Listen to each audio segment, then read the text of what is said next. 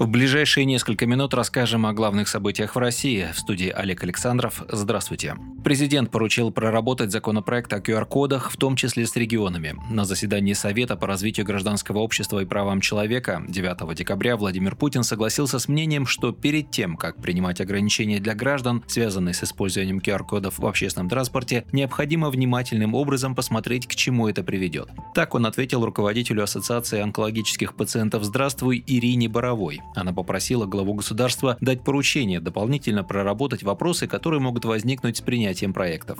Никаких опрометчивых решений постараемся не допустить, ответил президент и подтвердил, что законопроект о QR-кодах носит рамочный характер. Я согласен с вами в том, что посмотреть, готова ли транспортная система для того, чтобы не ограничить права людей с одной стороны, но обеспечить безопасность и здоровье тех же граждан, о которых мы так заботимся, сказал Путин.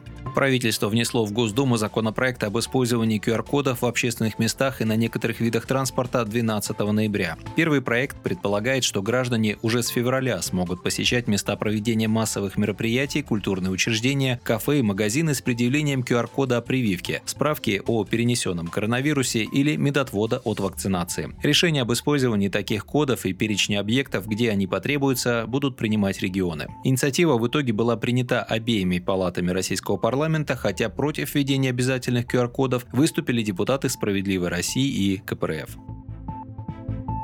В Думе обвинили правительство в нежелании контролировать цены на бензин. Председатель «Справедливой России за правду» Сергей Миронов напомнил, что год назад вице-премьер Александр Новак пообещал президенту строго следить за тем, чтобы цены на бензин не росли быстрее инфляции. Позже он подтверждал, что в 2021 году стоимость топлива не обгонит инфляцию. Но в этом году ситуация с ценами на заправках оказалась даже хуже, чем в кризисный 2020 год. Согласно данным Росстата, стоимость бензина в России с начала этого года по 6 декабря увеличилась на 9,3%, превысив инфляцию за тот же период, которая составила 7,57%. Примечательно, что в этом году государство выплатило нефтяным компаниям 469 миллиардов рублей в рамках демпферного механизма, который якобы позволяет удерживать цены. А на практике вышло, что граждане и бизнес дважды заплатили олигархам, как покупатели дорожающего топлива и как налогоплательщики, которые формируют бюджет, отметил Сергей Миронов. Напомним, механизм взаимных компенсаций, его часто называют демпфер, подразумевает, что при высоких мировых ценах на топливо государство компенсирует нефтяникам разницу цен с экспортным паритетом, чтобы не допустить роста внутренних котировок. А при низких мировых ценах демпфер начинает работать в обратную сторону, и тогда выплаты получает бюджет.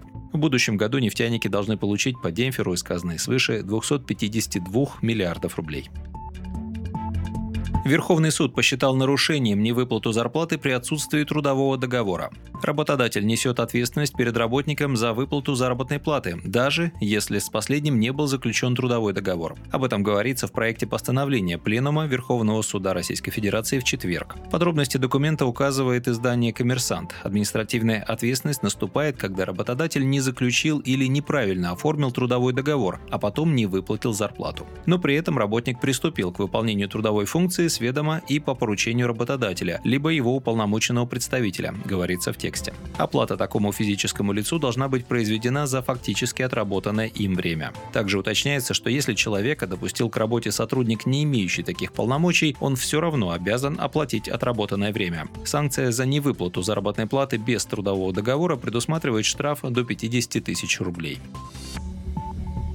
Госдума приняла в первом чтении законопроект, который обязывает владельцев сетей связи три года хранить в России данные о фактах передачи звонков и сообщений, в том числе текстовых, изображений, аудио и видео, и по требованию давать силовикам эту информацию и сведения о пользователях.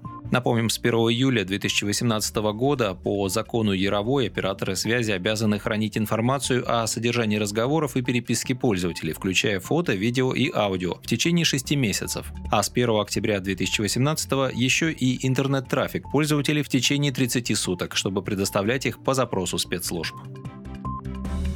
В России создали прибор для управления любыми компьютерами с помощью мыслей. Назвали прибор «Балалайка» на полном серьезе. Как сообщили в пресс-службе Миноборнауки, устройство можно использовать как в компьютерных играх для развлечения, так и с сугубо прикладными целями. Например, такую балалайку можно использовать для реабилитации после инсульта и других заболеваний. Она напрямую считывает мысленные намерения человека к действию. В основе разработки применение технологий искусственного интеллекта, что обеспечивает интуитивное и надежное управление, а компактность и портативность самого самого нейроустройства делает интерфейс оптимальным для решения различных прикладных задач. Именно это обещает один из разработчиков аппаратно-программного комплекса, проректор по научной работе Балтийского федерального университета имени Канта Максим Демин. Его слова приводит агентство ТАСС. Вы слушали новости. Оставайтесь с нами, будьте в курсе событий.